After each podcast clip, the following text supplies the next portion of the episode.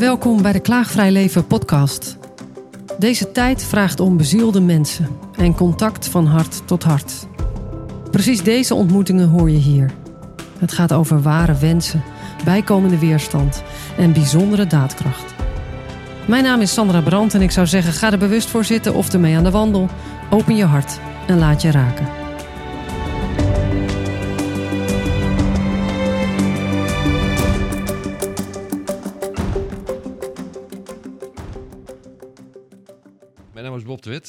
Wat fijn dat je er bent.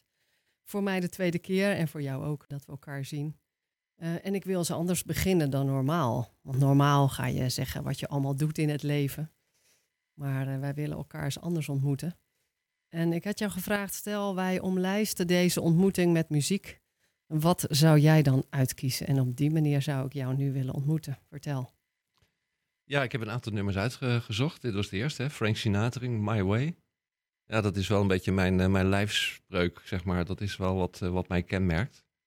Um, en uh, nou, vorige keer ook in de podcast heb ik ook uitgelegd... Hè, dat, uh, dat heel in mijn jeugd was ik ja, toch een beetje anders dan de rest in mijn omgeving. Um, uh, ook, ook mijn geboorte was heel moeilijk. Hè, dus mijn neus aan de andere kant was pimpelpaars en zo. En toen kwam ik... De eerste achttien jaar zat ik in een omgeving uh, waarvan ik dacht van wat doe ik hier? En dat heeft uh, wel heel erg mijn, uh, mijn kompas, een goed kompas gegeven. Dus ik heb heel, heel jong moeten leren om mijn eigen keuze te maken. Je neus uh, stond uh, letterlijk en figuurlijk de andere kant op dan de rest. Ja, inderdaad. Uh, en ja, en, en ik moest overleven uh, en ik moest mijn moed inzetten, zeg maar, om, uh, om als, uh, als jongetje doorheen te gaan. Nou, die wow. twee dingen, zeg maar, moed en een heel goed kompas, uh, die hebben wij wel gevormd. Het heeft natuurlijk ook wel nadelen gehad, maar het voordeel daarvan is dat ik een heel goed kompas heb uh, en, en niet bang ben. Hey, wat een prachtige intro, man. Dus uh, een, een innerlijk kompas. Wat voor kompas, hoe noem je dat? Waar, waar komt dat kompas vandaan dan? Want waar richt je dan op als het niet de buitenwereld kan zijn? Ja, nou dat kompas, um, het, hangt, het heeft ook een beetje te maken met mijn vak. Hè? Dus ik, wat ze noemen, ik noem mezelf academisch visionair. Dat wilde zeggen dat een, een academicus, ik kan heel goed nadenken, zeggen ze. Goed schrijven, goed dingen vertellen. Maar aan de andere kant ben ik heel intuïtief. Eigenlijk is de intuïtie heel snel ontwikkeld bij mij. Um, hmm. Een soort uh, gevoeligheid ontwikkeld voor, voor zwakke signalen. Uh, omdat helemaal op jezelf aangewezen zijn. Uh, dat lukt niet alleen maar met, um, met, uh, ja, met analyseren. Hè. Dan moet je ook een intuïtie hebben ontwikkeld. En wat bedoel je met zwakke signalen? Nou, zwakke signalen is dat, dat je... Uh, dat er allerlei gevoel, dat? Um, ja, soms ook dingen die je ziet of die je opvalt... waarvan je een gevoel krijgt van, hmm, zeg maar een niet-pluisgevoel. Hè. Dan, dan weet je nog niet wat het wel is. Maar het is een soort niet-pluisgevoel... Uh, er is iets aan de hand. En dat, die gevoeligheid voor signalen... Uh, dat is ook iets wat heel veel mensen onderscheidt van elkaar. Hè? Hoe gevoelig je daarvoor zo, voor bent. Mm-hmm. En um, bij mij is het in ieder geval zo... dat die, dat die gevoeligheid voor zwakke signalen... Uh, zijn bij mij al heel jong in mijn jeugd zijn die ontwikkeld. Er zijn ook mensen die hebben ook uh, gevoeligheid voor zwakke signalen... maar niet zozeer vanuit de jeugd... maar vanuit de directe omgeving. Hè? Bijvoorbeeld uh, mensen in het Oostblok... Um, die hebben in het... Ja, in een communistisch systeem ge, ge, geleefd. Uh, waarin ze niet vrij zijn en niet rijk, en niet rijk zijn. Hè? Dus dat was een hele vervelende situatie.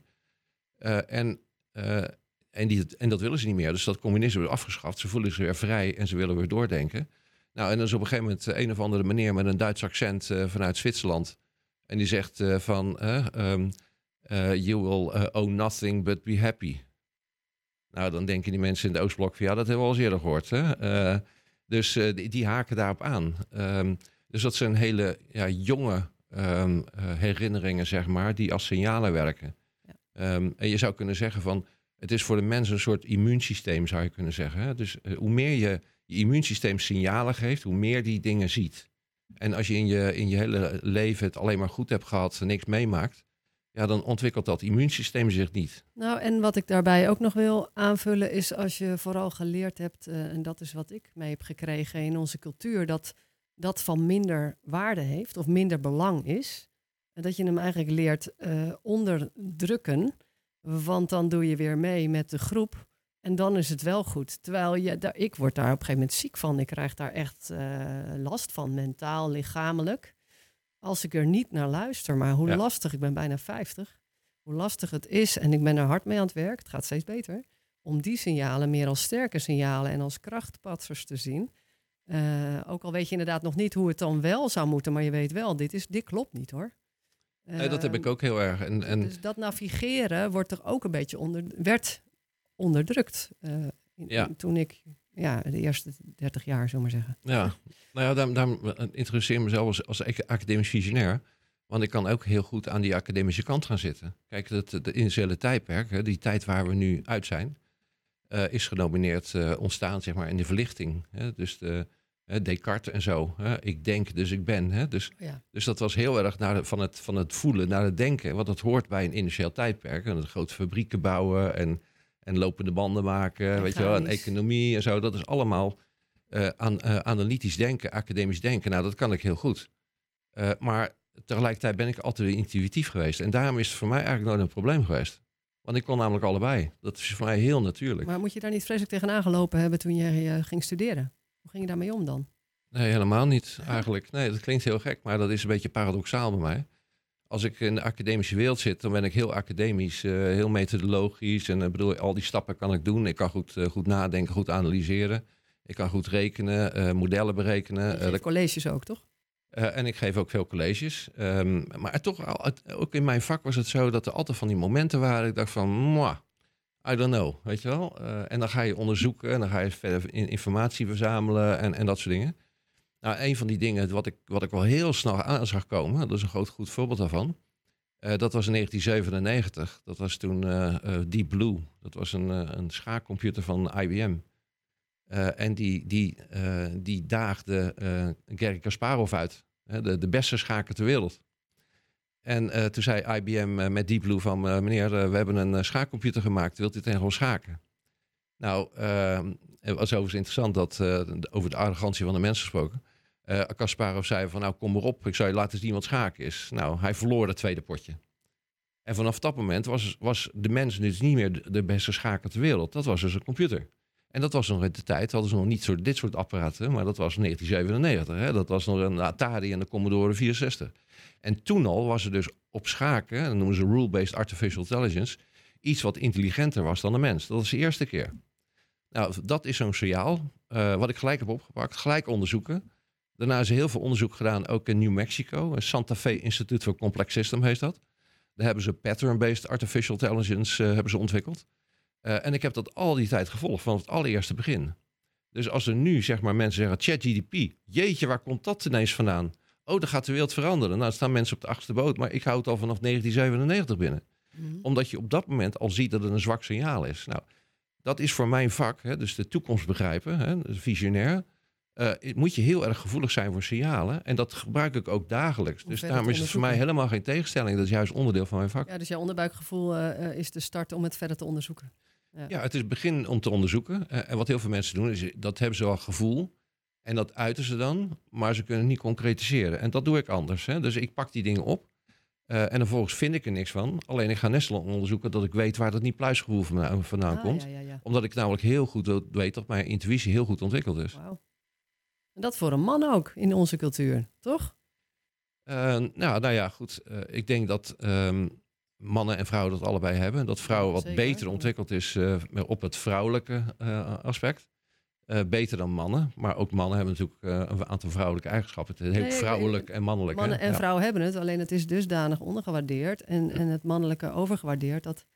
De, de man in zijn vorm als man, dit niet zo sterk ontwikkelen kan bijna in onze cultuur. Dat bedoel ik. Nou ja, een, een van, de, van de redenen waarom ik ook... dat uit evenwicht allemaal. Nou, het een van de redenen dat ik ook My Way heb uh, uitgekozen, is dat dat past wel heel erg bij mij. Want dan kunnen mensen wel zeggen in onze cultuur, hè, de mannen moeten een beetje mannetje spelen en dat, hè, dan mogen ze geen vrouwelijke eigenschap hebben. Ik heb er gewoon nooit van aangetrokken. Weet je, I do it my way. Dus ik heb gezien uh, dat, dat het voor mij werkt. Ja, en als de, de cultuur of de, de samenleving er iets van vindt, ja, dat vind ik hun probleem. En die eerste achttien jaar voor jou zijn daarvoor bepalend geweest eigenlijk. Dat denk ik wel, ja. ja. Want, want waarom voelde je daar heel anders? Want je hebt het echt over de eerste achttien jaar. Wat, waarom, waarom, waarom tot achttien? Hoe is dat voor jou? Het is echt heel duidelijk voor jou zo'n afgescheiden stuk. Omdat ik achttien was, ik, uh, had ik mijn uh, uh, ateneemdiploma. En ik heb echt een, uh, een studie uitgekozen uh, waarin ik niet meer thuis hoefde te zijn. Ik kan me nog herinneren, ik wilde eigenlijk architect worden. En toen, uh, toen ben ik naar Delft gegaan. Ik woon in Rotterdam, hè? Dus ik ging naar, naar, naar Delft. En dan zat ik een hele grote zaal met, uh, ja, met ja, mensen die misschien ook wel architectuur wilden gaan. Bouwkunde heette dat. Uh, en uh, toen zei mijn vader tegen mij van, nou, het mooie ervan is, dan kun je thuis blijven wonen. Nou, toen dacht ik van, nou, ik weet niet wat ik wel wil, maar dit wil ik in ieder geval niet. Toen heb ik gewoon een studie uitgekozen dat ik niet thuis kon blijven wonen. Dus zo, daar heb ik echt op... Studiekeuzes al niet... Uh, ja, daar heb ik echt op aangestuurd. Um, vandaar dat achttien jaar... Vandaar die achttien jaar. En toen ben ik gaan studeren. En toen dacht ik, nou, nu ga ik het uh, op mijn eigen manier doen. Ja. Ja. En welke muziek heb je nog meer gekozen? Um, nou, ik heb een uh, mooi nummer van, uh, van mijn dochter. Uh, die heb ik gekregen voor mijn verjaardag. Uh, afgelopen jaar. Liz heet ze. Uh, Liz Bagheera, om precies te zijn. En um, nou ja, uh, dat is een mooie combinatie van, uh, van mijn vrouw en, uh, en van mij. Uh, maar het is een... Wat, het leuke vind ik wel... Uh, uh, mijn dochter Liz is wel een, een goed voorbeeld van die volgende generatie. Hè? Ik zei al net, hè, ik kijk naar zwakke signalen. En een van de dingen waar je naar kijkt, als je de toekomst wil begrijpen, is hoe de jeugd, zeg maar, zich voorbereidt op, de, op hun toekomst eigenlijk. Mm. Uh, en als je nu bijvoorbeeld ziet hoe scholen worden ingericht, ja, dat is niet voor het ontwikkelen van kinderen voor de toekomst. Mm. Hè? Dat is, uh, het is allemaal uh, programma's uh, waarbij je uh, moet luisteren naar de, naar de leraar. Er wordt allemaal diploma's gemaakt voor een vak. Maar als je nu ziet hoe die wereld eruit gaat zien, dat ziet er heel anders uit. Dus het hele onderwijssysteem is voorbereid op een toekomst die er niet meer is. Nou, en wat je dan ziet, en mijn dochter is een heel goed voorbeeld van. Hoe oud is ze? Uh, ze is nu vierentwintig. Uh, ze, is, ze ging eerst studeren en dacht van, nou, dat is mijn ding niet. Hè? Dus ze is gelijk wat anders gaan doen. Toen is naar Zwitserland gegaan, uh, skileraar geworden. Maar het is een heel goed voorbeeld van, ja, ze weet dus wel, dit wil ik niet. Uh, en eigenlijk wat ze aan het doen is, is zichzelf ontwikkelen. Uh, en wat je dan ziet is dat, en dat is bij meer mensen van, uh, van de jonge mensen het geval, het meest belangrijke is vrijheid. De vrijheid om te zijn wie je bent. De vrijheid om te denken wie je wil. En dat, en dat lied van haar gaat, het is, uh, het is gecomponeerd door Benjamin de, de Boer. Dat is een, uh, een componist. Uh, en die is ook bezig met een, compon, een componist van uh, Society vier punt nul. Uh, en mijn dochter uh, heeft uh, de, de, de tekst gemaakt en uh, uh, zeg maar ook gezongen. Wauw. En, um, ja, en dat gaat ook over vrijheid. En dat je ook... Ja, het hoogste wat je kon worden is jezelf. Dat is althans mijn interpretatie ervan. Hè? Dus uh, ik weet niet hoe ze zeggen, maar zo, voel, nou, zo ontvang ik het. Programma, dus je mag het zeggen. Ja, en, en al die verschillende perspectieven en invalshoeken uh, mag allemaal bestaan. Het hoogste wat je hoort is jezelf.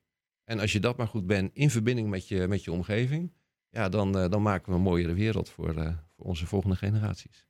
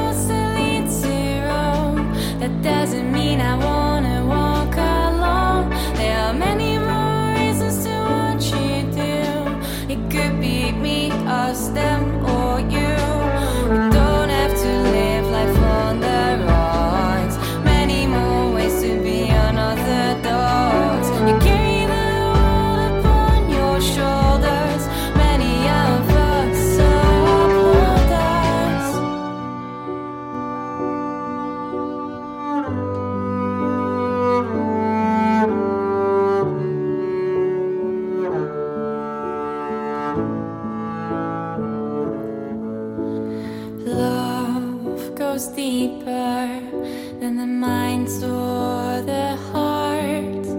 It lays in the soul. That's what sets it apart.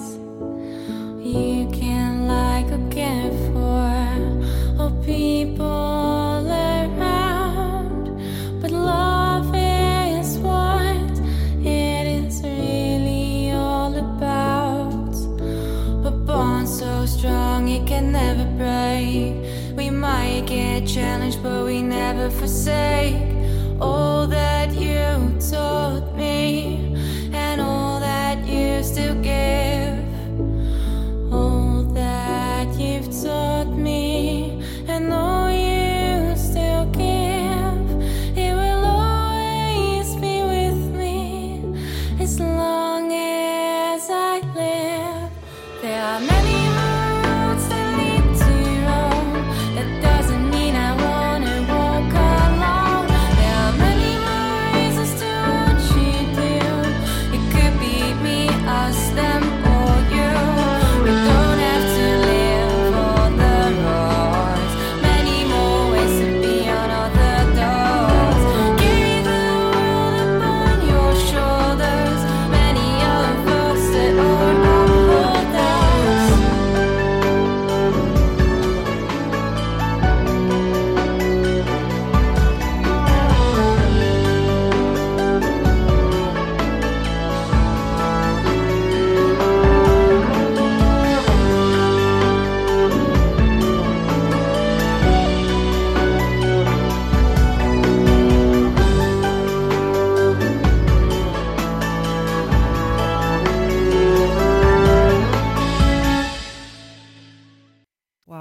Ja, persoonlijker kunnen we het niet maken bijna dit, hè?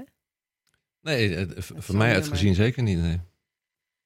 Hey, en ja, jij zei even tussendoor nog tegen mij... Uh, kijk, vroeger was de toekomst voorspelbaar. Hè? Je ging na je studie aan het werk en je wist gewoon hoe het ging. Ik moet zeggen, in de auto naar de studio even iets persoonlijks delen. Uh, ja, verlangde ik eigenlijk terug naar die momenten met mijn ouders in de auto... vroeger als kind of als, als jongvolwassene...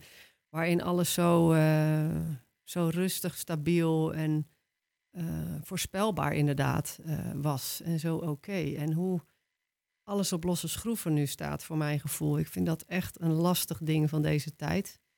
Uh, voor mij is de enige weg nog naar binnen en daar vanuit weer contact maken met elkaar. En dat is volgens mij ook waar deze tijd voor uitnodigt. Uh, nou ja, dit is even mijn persoonlijke stukje. Nou ja, ik... Dat klopt, het klopt wel. Uh, en anders, anderzijds ben ik het wel minder met je eens. Kijk, waar ik mee eens ben. In de tijd van ons was het makkelijker. Hè? Dat was erg stabieler. Het was voorspelbaarder. Hè? Um, ik ben er van zevenenvijftig. Nou, dat was uh, nou, tien jaar na de oorlog ongeveer in Rotterdam en in Puinen. Dus er was steeds opbouwen. Uh, mensen kregen een huisje en een inkomen. Er werd voor iedereen gezorgd. Een betrouwbare overheid en zo. Dat is een stabiele omgeving.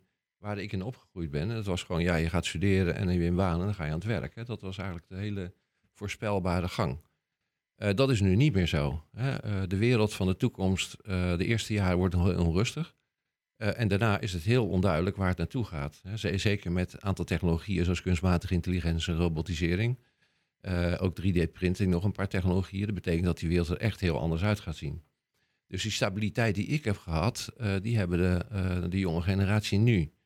Maar ik wil het wel een beetje nuanceren, want ik heb al gezegd dat uh, ik was zelf, ik heb al zelf altijd gedacht, ik was een moeilijke geboorte en ik had altijd gedacht dat een dronken ooievaar me een verkeerde nest had gegooid. Hè? Dus uh, dat was mijn gevoel. En dat heeft mij ook wel weer gevormd. Mm. Ja, dus in die stabiele omgeving. Uh, op dat moment was het niet fijn natuurlijk, maar achteraf gezien heeft het wel mijn kompas gemaakt. Dat heeft me ook moed gegeven en, en stevigheid, zeg maar. En ik denk dat deze onzekere tijden... Um, Ja, jammer dat het niet zo voorspelbaar is. En aan de andere kant, het vormt ze ook wel. En dat zal ook wel moeten.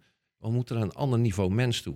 Zeg maar dat die initiële mens, zeg maar, die mensen die naar een lopende band gaat, uh, uh, zijn inkomen krijgt en dan naar huis een R T L Boulevard kijken en chips eten, zeg maar. Hè, dat, ja, uh, de materialistische wereld is natuurlijk een hele oppervlakkige wereld. Hè. Het is een, een, het is, er zit weinig diepgang in, hè, zou je kunnen zeggen. Nou, dat gaat in de toekomst niet meer gebeuren. Want zomaar werk hebben waar je inkomen krijgt en dan hè, chips eten, dat gaat hem niet worden. Dus we zullen ook naar een ander niveau mens toe moeten. Hè. Als je je voorstelt dat Vanaf tweeduizend dertig, dat is de agenda twintig dertig die vaak genoemd is. Veel mensen die weten niet wat het is, maar twintig dertig is het moment waarop de mens niet meer de intelligentie op aarde is. Um, uh, dat is uh, nou, op dat moment zijn, zijn er dus mensen die zichzelf gaan upgraden uh, met kunstmatige intelligentie. En je krijgt robots met een I Q van driehonderd. Dat is een hele andere wereld. Nou, hoe ga je onderscheiden? Ik ben er overigens helemaal niet bang voor, want je moet het gewoon goed aan inrichten. Maar dat betekent dus dat, zeg maar, de platte mens, hè, de chips etende R T L Boulevard, die gaat het daar niet in trekken. En we zullen echt naar een ander niveau mens toe moeten gaan. Wij noemen dat mens vier punt nul. En die mens vier punt nul is precies wat je zegt. Je moet weer terug naar je, naar je innerlijk, naar je, naar je geest, naar je ziel, wie je bent, zeg maar. Uh, spiritualiteit. Je moet echt weten wat, wat er nog verder is, behalve het fysieke aardse leven. De zwakke signalen. Uh, nou, die zwakke signalen zijn er belangrijk in. Je moet heel gevoelig gaan worden. Uh, en ik denk dat deze tijd, deze overgangstijd, hoe vervelend het ook is uh, voor, voor de jeugd, het is wel wat je nodig hebt om die volgende stap te kunnen maken. Is dat die vrouwelijk toch die yin-kwaliteit? Ja, zeker. Ik denk dat dat zeker ook zo is, ja. ja. En ook, ook als hier weer, als ik naar, naar mijn dochter kijk en haar vrienden en vriendinnen. Ja, je ziet al dat ze heel anders leven. Hè? Ik bedoel, Vertel. Nou ja, ze leven heel, heel erg in het, in het heden. Hè? Zonder... Ze is met de studie gestopt en wat doet ze nu dan? Uh, nou ja, uh, uh, ze is toen uh, naar Zwitserland gegaan, uh, skileraar geworden. Toen heeft ze, uh, toen heeft ze een beetje rondgezworven in Italië en in Spanje. Prachtige muziek uh, maken. Ja, nu is, nu is ze weer eventjes in Nederland. Na, na de zomer gaat ze, gaat ze weer verder. En ze heeft dan een busje gekocht met een bed en een keukentje en zo erin en zo. Ja, dat is echt... Uh, muziek maken onderweg. Ja, een beetje muziek maken onderweg. Die leg, leven echt in het heden. En dat hun is ook gevo- zo met haar vriendinnen, zeg maar. Dat ja. is in haar leeftijd. Ja, en ook haar vrienden. Dus die ja. uh, is het niet alleen uh, de, de vrouwen die die vrouwelijke mm. eigenschappen ontwikkelen, maar ook de mannen. Want je ziet dat ze heel erg in harmonie leven met de natuur. Heel erg in harmonie met, uh, met, met het nu. Mm. Uh, en ik denk dat dat een hele goede basis is. Uh, een, een, ja, een fundament, zeg maar, om die jaren die er gaan komen, om, uh, om een hoger niveau mens te komen. Ik denk dat ze dat heel erg goed doen. Wauw. Zij gaat ook mee uh, met jou als je presentaties geeft. Ze heeft al heel wat gehoord. Nou, niet altijd uiteraard. Maar ze nee. kan zo ongeveer kan ze mijn presentatie wel geven, ja. ja. En, en dus zij heeft een heel ander perspectief. En ook voor zichzelf besloten. In ja. die zin. Ja. En hoe is dat voor jou als vader? Ja, geweldig natuurlijk. Ja. Dikke trots waarschijnlijk. Ja, zeker. Ja, absoluut. Ja, het is toch heel anders dan vroeger inderdaad. Hè? Een generatie terug. Hè? Want dan was je wat als je je studie afmaakte. En, want dan had je recht en zekerheid op werk. En ook zekerheid op pensioen. Nou, ik heb dat nooit geloofd dat het er nog zou zijn als ik vijfenzestig zou worden. Ja. En nou komt dat wel erg dichtbij, heb ik het indruk. Ja, ja maar het is een, het, het, we noemen het ook het industriële tijdperk. Omdat industriële massaproductie is de belangrijkste manier van geld verdienen. Nu. Dus de hele samenleving werd een machine. Ik bedoel, een school is een leerfabriek geworden. Uh, een, de zo- het zorgsysteem, gezondheidszorg, is een reparatiefabriek geworden. Uh, met al, het, het artsen die kijken vooral naar onderdeeltjes. En als het niet goed is, gooi je een pilletje in en dan gaat het wel weer verder. Ja. Terwijl je veel holistischer moet gaan kijken. Ja. Hè? Daar heb ik ja. persoonlijk ook ervaring mee gehad. Je moet weer holistisch naar het lichaam, maar ook naar de ziel gaan kijken. In, in relatie. Wat zeg je? Wil je daar iets over delen? Nou, ik, d- nou, wat ik vertelde over die eerste achttien jaar... Uh, dat heeft natuurlijk hele goede dingen bij mij gedaan. Hè. Het heeft een aantal goede dingen bij mij ontwikkeld. Maar ik heb, het is altijd wel um, uh, ook een leegte geweest. Hè. Uh, als je opgroeit in een, in een gezin waarin je denkt van wat doe ik hier? Hè. Ik, ik was veel gevoeliger en uh, uh, ook wel, hè, ik kon ook wel goed denken en zo.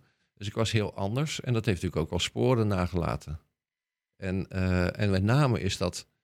Nou ja, even, even, even teruggaan. Um, ik had al heel lang aangegeven dat, dat deze maatschappelijke verandering aan ging komen. Dat heet Society vier punt nul.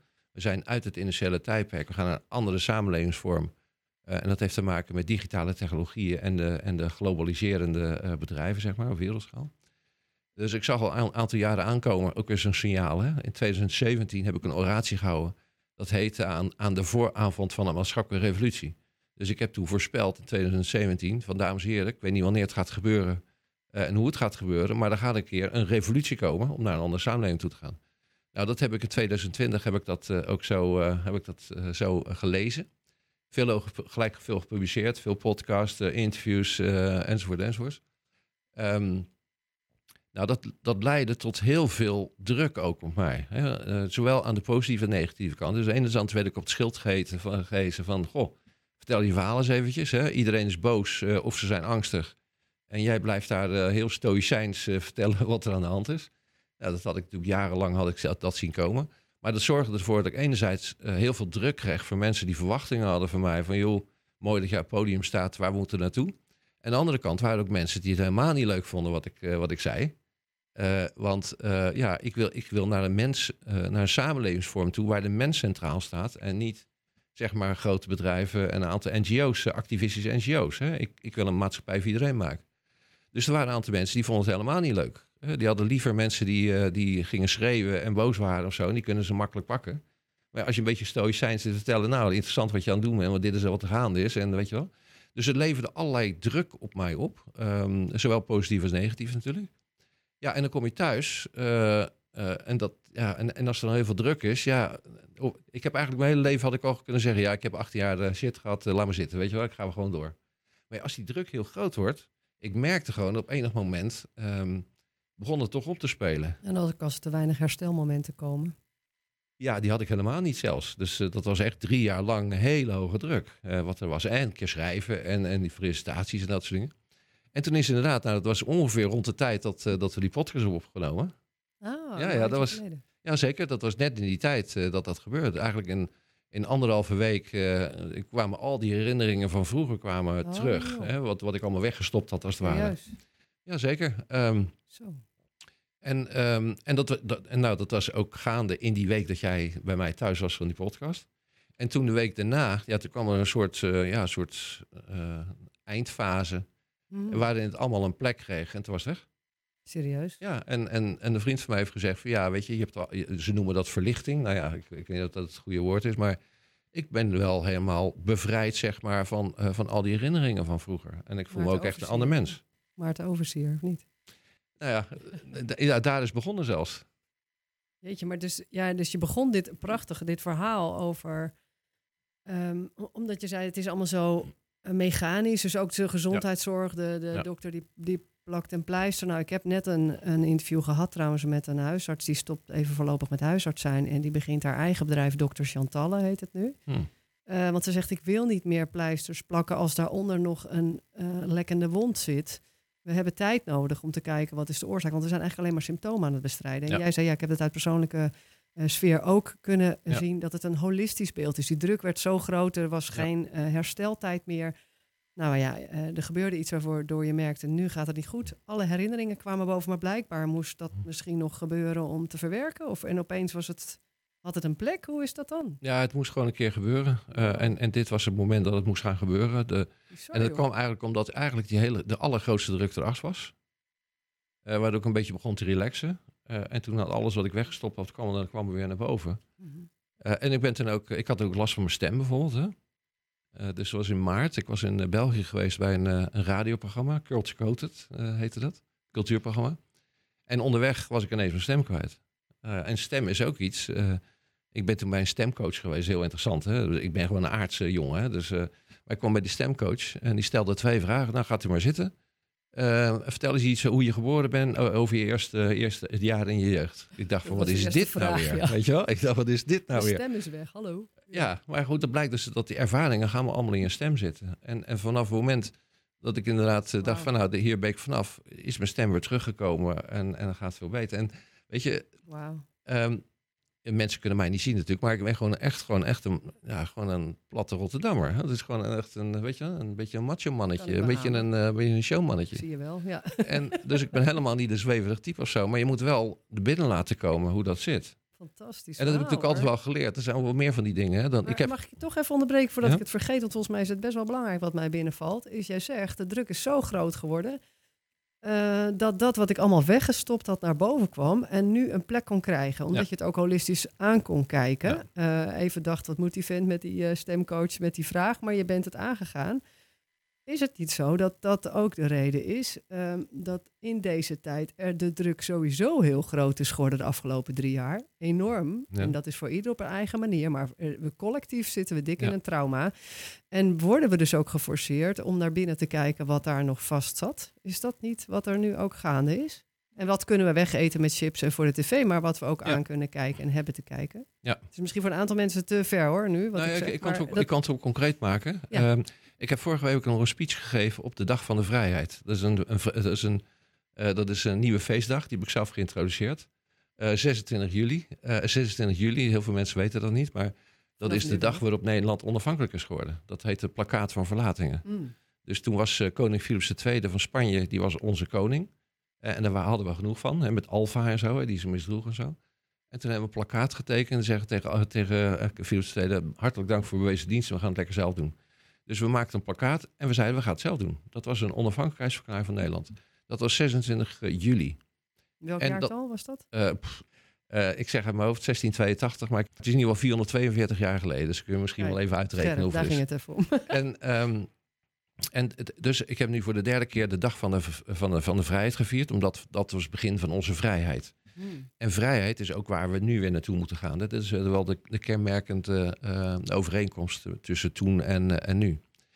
En nou, dat heb ik ook in de, heb ik een speech gegeven. En heb ik ook aangegeven, ja, wat is er nou nodig om te weten wat hier speelt en om in beweging te komen. En één, dat heb ik net verteld. Hè, de gevoeligheid voor zwakke signalen, sensitiviteit. Uh, dat is één. Uh, dat, dat ziet dat je bepaalde signalen oppakt of niet. Tweede is moed. Uh, een beetje hetzelfde als dat uh, er komt een, uh, een blauwe envelop binnen en je weet dat het slecht nieuws is van de Belastingdienst. En wat doe je? Trek je hem open of leg je hem in de hoek en uh, ga je uit eten. Uh, dus, uh, dus wil je onder ogen zien wat, uh, wat er gaande is. En de derde is urgentie. Dat is de derde factor. En urgentie wil zeggen van op een gegeven moment kun je er niet meer onderuit.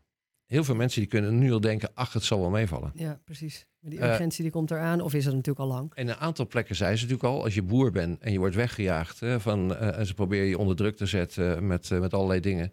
terwijl je al de zesde generatie boer bent... en je wil graag iets moois achterlaten aan je kinderen... nou, dan voel je echt die urgentie wel. Zeker. Uh, als jij in Den Haag werkt uh, bij een of ander ministerie... en je doet op het ministerie niks... en daarna doe je thuis niks... Hè, uh, Uh, omdat je in een lockdown zit. Ja, dan voel, en je krijgt gewoon je salaris doorbetaald. Dan voel je geen urgentie.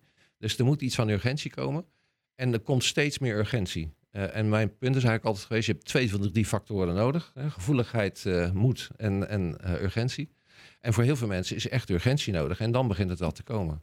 Ja, en dat, dat, dat, dat bouwt zich wel heel snel op de komende tijd. Dat zul je zien. Wauw, dus ik ben eigenlijk wel goed bezig met dat innerlijk kompas... Uh... Het is meer een intuïtieve pad hoor, wat ik de afgelopen paar jaar echt opgegaan ben. Het is alsof het niet anders kan. Ja. Dat ik steeds meer die zwakke signalen als sterke signalen pak. Ja. En daar toch steeds meer op durf te varen. Ja. Maar daar is inderdaad moed voor nodig. En dat zit hem in hele kleine dagelijkse dingen. Ik probeer het ook even concreet te maken. Maar um, we zijn geneigd om uh, dingen te laten bij wie het dan nu tegenwoordig zou moeten doen. He, alleen al bijvoorbeeld geboortezorg. Nou zijn er ook professionals nodig natuurlijk. Uh, in situaties, maar uh, of, of uh, begeleiding bij sterven of bij ziekte. We besteden heel veel dingen uit bij degene bij wie het dan zeg maar hoort.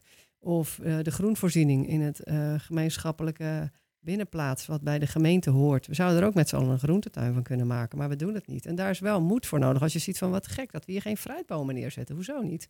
Maar we doen het niet. Waarom niet? Ja, we zijn we bang voor oordelen geworden. We zijn allemaal geduwd in het consumeren, maar niet zozeer meer in het creëren. En dat is ook waarom ik net zei toen uh, het nieuws eerst werd uh, uh, gedraaid bij de radio. Ik kan die even zacht, want als die hard staat, dan kan ik daarna niet meer produceren. Ik kan niet goed in mijn creatiekracht komen als ik in angst word gezet. En dat is toch wat het nieuws met mij doet. Ja, nou dat doet het bij mij niet, hè? Dus... Uh...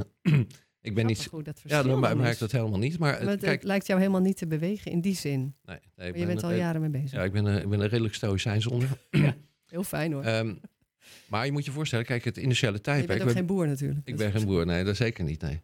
Uh, maar als je kijkt naar het tijdperk waar we uitkomen... Hè, dus dat zijn we gewend, hè, het afgelopen tweehonderdvijftig jaar, het initiële tijdperk... Uh, was het ook inderdaad zo dat... En je moet ook zien, het, het initiële tijdperk is economisch gezien... Het, verderweg het beste tijdperk geweest ooit. En nog nooit hebben zoveel mensen het goed gehad. Hè? Uiteindelijk kon iedereen, zeker in Nederland... Uh, kon een inkomen hebben, kon een autootje kopen. Hè? Het, hè? Bijna iedereen. Hè? Dat is echt uh, uniek, uh, uniek geweest. Maar het heeft er wel gezorgd voor gezorgd... dat de hele maatschappij is een machine geworden. Uh, vroeger was bijvoorbeeld uh, uh, gezondheid... dat was iets van de burgers zelf. Er was geen overheid die dat deed. Het waren de burgers, het waren goede individuen... het waren kerken, uh, andere... Die pakten het op en die namen hun maatschappelijke verantwoordelijkheid. En wat je zag in het industriële tijdperk is eigenlijk alles is genationaliseerd. Mm-hmm. Ja, uh, in, het, in, het, in de Republiek was, uh, uh, had je de tiende penning. Dat wil zeggen, dus de, de overheid was maar tien procent. Ja, nu is het al vijfenzestig procent. Alles is genationaliseerd. Hè? Van onderwijs, gezondheidszorg, armenzorg, nou bedenk het maar. En dat is een hele grote machine geworden. En die machine die is vastgelopen. Het helemaal vastgelopen in regeltjes en wetjes en procedures en, en verwijzingen en, en, en partijen die, die er geld uit willen halen en zo. Het werkt voor geen meter. En de truc is toch weer om helemaal opnieuw te beginnen. Nou, en, en, een, en een positieve aanvulling die je de vorige keer gaf toen ik je sprak was ook de wet van Archimedes, toch? Ja. Ja, wet van Archimedes is de hoeveel kracht die krijg je tegenkracht die even groot is. Hè? Dat, uh, we hadden het over piramides volgens mij. Is niet? Uh, zo ja, legde ook, ik dat maar uit. Ook over deze tijd. Dat ja, we, zeker. De, we zijn een beetje in een consumeermodus geduwd. Ja. En worden niet echt verleid om zelf weer te gaan creëren en iets neer te zetten. Maar dat is wel wat in de mens zit. Dat zodra ja. jij uit, tenminste, zodra ik uit de zorg en angst kom, dus ik ontspan, dan wil ik iets doen voor de mensen. Dan wil ik, hè, dan is de basisbehoefte oké. Okay. Uh, want ik voel me oké. Okay. Ja. En dan wil ik iets gaan doen. En dan uh, wil ik iets creëren en iets neerzetten. Nou, het, het, en, maar dat is dus de tegenkracht die je dan krijgt. Dat zei jij ook met al die initiatieven die je nu ziet. Ja, juist nou, het, het interessante wat wij doen met Society vier punt nul... heb ik een boek geschreven, Society vier punt nul... over in welke tijd we leven, waar we naartoe gaan. Uh, en uh, daar geef ik wel presentaties over. En eigenlijk altijd wat ik terugkrijg is één... nu snap ik tenminste welke tijd we leven. En twee, het is een hoopvol uh, perspectief op de toekomst. En wat, wat er dan gebeurt... is dat mensen, net als in het begin hè, met, uh, met uh, koning Philips de Tweede... mensen waren heel ontevreden. Hè, ze wilden het niet meer. Hè. Je had negatieve energie en er, werd, er kwam agressie en, en weerstand en, en polarisatie. Helemaal van die, hè, van die dingen die we nu ook hadden. Bekend, ja. Um, inderdaad. Uh, en wat de omslag maakt, is dat je op een gegeven moment mensen hoop geeft... dat het ook beter en anders kan. En want dan heb je al die... kijk. Dat zijn allemaal negatieve energie. Boos zijn, hè, angstig zijn, uh, vechten tegen uh, enzovoort. Dat is allemaal negatieve energie. En ja, ons motto is ook niet mouwen, maar bouwen. Hè. Stop met het spillen, verspillen van negatieve energie. Zie gewoon wat er, onder, wat, wat er gebeurt. Zie je gewoon onder, onder oog wat de situatie is. Daar kan niemand wat aan doen. Maar laten we in godsnaam met z'n allen gaan bouwen aan een betere wereld. Nou, en hoe meer we dat voor elkaar krijgen, dan komt er heel veel energie los. Dus al die kracht, zeg maar, die op de maatschappij wordt gemaakt... die zetten we inderdaad volgens de wet van Archimedes om... in positieve energie om te gaan bouwen. Want ja, als dat, dat niet... gaat gelijk op, hè, zeg ja. jij. Want als dat niet gebeurt, moeten we ook goed realiseren... Uh, als we niet een hoopvol alternatief bieden voor de toekomst... en we gaan alleen maar negatieve energie produceren... dan krijg je voor de zoveelste keer weer een bestorming van de Bastille. Mm-hmm. Want dan zien mensen geen uitweg. Het enige wat ze kunnen doen is afbreken. Mm-hmm. Ja, en dat willen we eigenlijk voorkomen. Dan wordt de urgentie wel groter. De urgentie wordt steeds groter. Het ergens. Kan ja, maar je moet het wel omzetten in positieve energie. Hè? Dat met Society vier punt nul, vertel eens voor de mensen die er nog niet eerder van gehoord hebben. Uh, geef je eigenlijk een soort platform waardoor al die initiatieven ook gebundeld kunnen worden. En gewoon vanuit de mensen in hun eigen wijk, in hun eigen plek waar ze leven... Ja. mooie dingen kunnen worden neergezet. Vertel. Ja, dat is precies. Nou ja, de, mijn, mijn basisgedachte is van... we gaan voor de vierde keer naar een andere samenlevingsvorm toe. Daarom heet het Society vier punt nul... Dus vanaf het feodale tijdperk met landeigenaren waren we een handelsrepubliek. Hè, dat is Society twee punt nul naar het industriële tijdperk. Uh, dat is uh, Society drie punt nul. En daar zijn we uit. Hè, we zijn nu in het digitale tijdperk. Hè, althans, de digitale technologieën zijn leidend. Uh, en we zitten in die overgangsperiode. Uh, en ik heb een visie gemaakt op hoe het de toekomst uit zou kunnen zien. Nou, en een belangrijk ding daarvan is dat we weer terug moeten gaan naar de menselijke maat. Dus niet meer die machine, niet meer van die lange procedures en, en allerlei wetjes en regeltjes en zo. En dat zie je bijvoorbeeld in de gezondheid. Hè? Dat zie je hetzelfde. Dat is een gezondheidszorgfabriek geworden met procedures en, en, enzovoort. Maar moeten we terug naar, gaan naar de mens?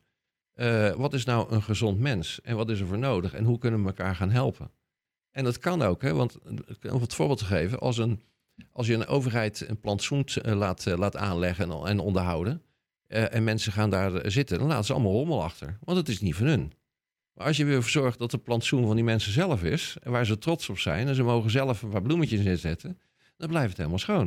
Uh, dat heeft dus iets van uh, betrokkenheid uh, maken en niet afschuiven van anderen. En welke initiatieven zie jij zoal ontstaan vanuit Society vier punt nul? Oh, er zijn zoveel initiatieven waar we mee bezig zijn. Om wat hoop te geven meteen aan de luisteraars. Daar gaan we even mee afronden. Oké, okay, nou, dat is, nou ja, goed... Ik ben nu bezig met het derde boek. Hè. Dus ik heb daarna in Society vier punt nul, toen heb ik Democratie, heb ik een boek geschreven, een herontwerp gemaakt. En ik heb net het manuscript weggestuurd van deel drie. Dat, de introductie is eind oktober. Dat gaat een belangrijk moment voor ons worden. En wat we daar gedaan hebben is een visie gemaakt op tien maatschappelijke domeinen. Dus eigenlijk wat we zeggen, we gaan weer terug naar menselijke maat op regionaal niveau. Uh, en dan uh, tien domeinen gaan we allemaal zelf gaan we dat oppakken. Nou, dat zijn gezond en duurzaam voedsel. Dus niet meer die grote voedselfabrikanten die, die alles uh, van, vanaf, vanaf Kenia en, waar, en, en Australië en Nieuw-Zeeland binnenvliegen en dan uh, marge halen. Nee, gewoon zorgen dat je weer voedsel maakt uh, wat helemaal duurzaam is en, uh, en biologisch in je eigen regio. Uh, energie en water moeten we weer zelf helemaal gaan doen, uh, zelf in handen nemen. Dan hebben we uh, decentraal internet. Dus we gaan een heel decentraal uh, digitale infrastructuur bouwen. Helemaal loskomen van de techbedrijven. Uh, los van hun manipulatie en datajatten enzovoorts gewoon zelf uh, maken. Uh, nieuwe uh, woon, uh, samen woon- en leefvormen uh, uh, gaan ontwikkelen. Uh, regionale economie. Zorgen dat als je nu iets bestelt bij Amazon, dan gaat het geld gelijk naar een belastingparadijs waar ze geen belasting betalen. En daarmee concurreren ze de lokale ondernemers kapot. Dus we moeten weer terug naar lokale economie, lokaal kopen. Uh, democratisch ondernemen, weer zelf gaan, gaan ondernemen met coöperaties. Uh, eigen bankieren en betalen, dus eigen cryptomunt gaan maken of een andere lokale munt. Om ook weer, ja, dat, dat monetair systeem gaat in elkaar donderen. Dus we moeten echt iets anders gaan doen. Uh, dan hebben we gezondheid als uh, domein. Dan hebben we leren en ontwikkelen. Uh, dat heette vroeger onderwijs, maar onderwijs is uh, manipuleren en, uh, en, uh, en, en tegen de kinderen zeggen dat ze moeten luisteren. Leren ontwikkelen is meer van leren en ontwikkelen, dus de wikkels eraf gooien. En als laatste mens vier punt nul. Nou, dat, dat is als het ware een soort actieplan van hoe je nou op regionale schaal een betere maatschappij maakt. Uh, wat, wat uitgaat van de mens en niet van een kleine elite van rijken en machtigen uh, die, die hun, uh, hun invloed uh, willen opleggen. Nou, en ook het, uh, het besef, de realisatie dat we hiertoe met z'n allen in staat zijn. Maar zolang we als uh, ja, geprogrammeerde uh, individuen lo- rond blijven lopen en ons ding blijven doen en ons laten afleiden door alle andere zaken die voor ons worden geregeld, zien we dat niet. Maar ik geloof serieus dat dit mogelijk moet zijn. Want we hebben allemaal zo'n enorm palet aan kwaliteiten. Tuurlijk kan dat. Maar, maar spreek ze maar eens aan. En we moeten ons verbinden met elkaar daarin. Nou, als, je mensen, we sterker. als je mensen daarop aanspreekt, dan heeft iedereen heeft wel zijn ervaringen van, ja, het klopt dan niet helemaal. Hè? Of het nou in gezondheid is of in de lokale economie. Hè? Veel ondernemers die hè, de komende tijd ook failliet gaan en zo. Ja, is dat nou wel de bedoeling? Mm-hmm. Uh, dus je ziet steeds meer, ook in scholen, je ziet steeds meer mensen die toch wel zien dat het anders moet. Nou, op het moment dat je dus een hele concrete visie hebt om aan de slag te gaan. Nee, er ontstaan kunt... al andere scholen, hè? Dus er zijn echt al uh, initiatieven. Ja, er zijn B drie scholen en zo. Ja. Dus we hebben overal een uh, visie voor ontwikkeld. Nou, ik en vind dan kun dat je, negen... jij, jij geeft mij in ieder geval hoop door je energie. Dus hoe rustig je onder alles blijft. Ja, zoals ik zei, hoe ik even in de auto zat net. Dat ik alle, alle, alles op losse schroeven voelde. Dat heb ik nu niet. Dus zo zie je hoe je elkaar ook kan ondersteunen door gewoon hoe je erbij zit. Hoe belangrijk dat is eigenlijk. Ik bedoel, het is misschien een heel simpel klein ding, maar het is eigenlijk heel groot. Nou, maar dat is een heel groot ding. Want kijk, ik zeg altijd, je hebt een beperkte hoeveelheid energie. En waar gebruik je die energie voor? Je kunt er heel hè, somber van gaan worden en zien wat er allemaal niet klopt. En je kunt ook zeggen, nou, dat is diezelfde energie gaan we inzetten. We, we hebben vertrouwen dat het beter kan. Mm. We geloven erin. Mm. En laten we het ook met z'n ja, allen gaan daar doen. Daar heb je voorgangers bij nodig, want het is niet altijd makkelijk om dat uit jezelf te halen. Jij kan dat misschien makkelijker doordat die... Uh, Doordat die dronken ooievaar langs was gekomen. Zo is het begonnen bij jou. Ja, ja bij ieder begint het anders. Uh, en ik denk dat, dat je een mooie voorganger bent daarin. Ja, het, het, ja, het past ook bij mijn filosofie. Hè? Uh, het hoogste wat je kan worden, jezelf. Ja. Hè, ga niet iets willen worden wat je ouders verwachten. Of wat de maatschappij verwacht. Of wat de, zeg maar de, de, de, de ma- maatschappij als, uh, als machine van je verwacht. Ga terug naar jezelf. Waar ben je van? Waar ben je goed in? Waar word je gelukkig van? We gaan onszelf opnieuw uitvinden. Ja. En, mens vier punt nul. Ja, daarom doen we het ook leren en ontwikkelen. Hè? Dat heet niet voor niks zo. En we gaan dus leren wat we, wie we zijn, maar we gaan alle wikkels, hè, die gaan we eraf gooien. Alle verwachtingen van de maatschappij en van je ouders en scholen en zo ga je van je afgooien. Dat je tot de essentie voor jezelf gaat komen. Als iedereen dat doet, ja, dan ga je echt vanzelf ga je een soort natuurlijk systeem maken waar iedereen tot zijn recht komt. En dan zie je ook wat een krachtje in je hebt.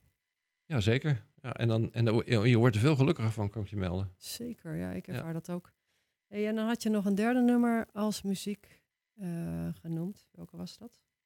De Scene? Ja, um, de wereld is van iedereen. Mm. Ja, van de Scene.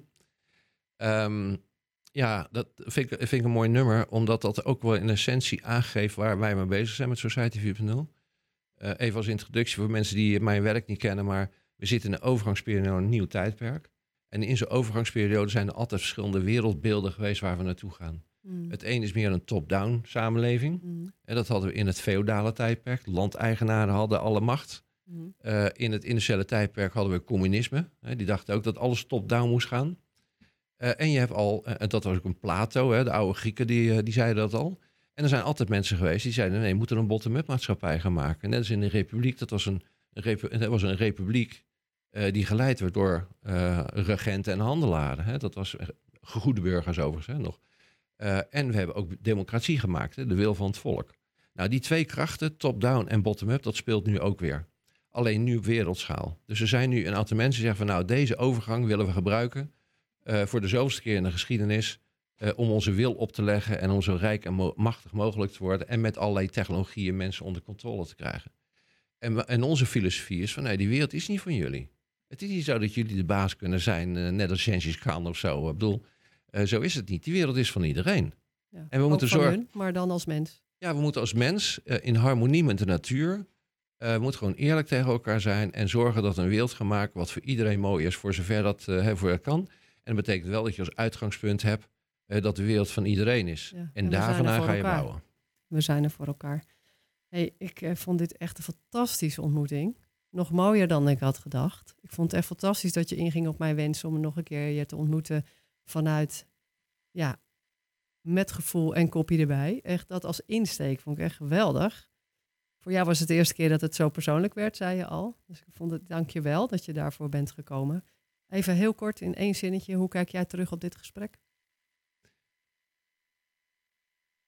Uh, verrassend persoonlijk weer. Uh, jij hebt wel iets dat door je vragen stellen, door je uitstraling, dat ik toch iets meer van mezelf vertelde dan ik van, van tevoren bedacht had. Oh, en, dat ja? is, en dat is een compliment aan jou. Oh, dank je. Oh ja, had je wel een beeld van ook, wat je zou gaan vertellen. Na, nou ja, goed. Een beetje. Ik heb, het niet, ik heb het niet zo snel over mezelf. Ik heb eigenlijk ook alle, alle vor, vorige podcast... Um, heb ik het altijd over mijn ideeën. Het gaat eigenlijk nooit over de mens. En, en jij deed dat uh, vorige keer wel. Ja, ook uh, omdat, omdat het daarmee afsloten toen. Hè, niet iedereen heeft het natuurlijk geluisterd. Maar dat het, dat het juist de bedoeling is van deze tijd. Als wij ons nog willen gaan onderscheiden als mens, dan moeten we ook als mens gaan zijn. Absoluut, ja, zeker. Ja, ah, fantastisch. Hey, ik dank jou ongelooflijk en uh, ik hoop je nog wel weer tegen te komen. Is goed, dankjewel voor de uitnodiging.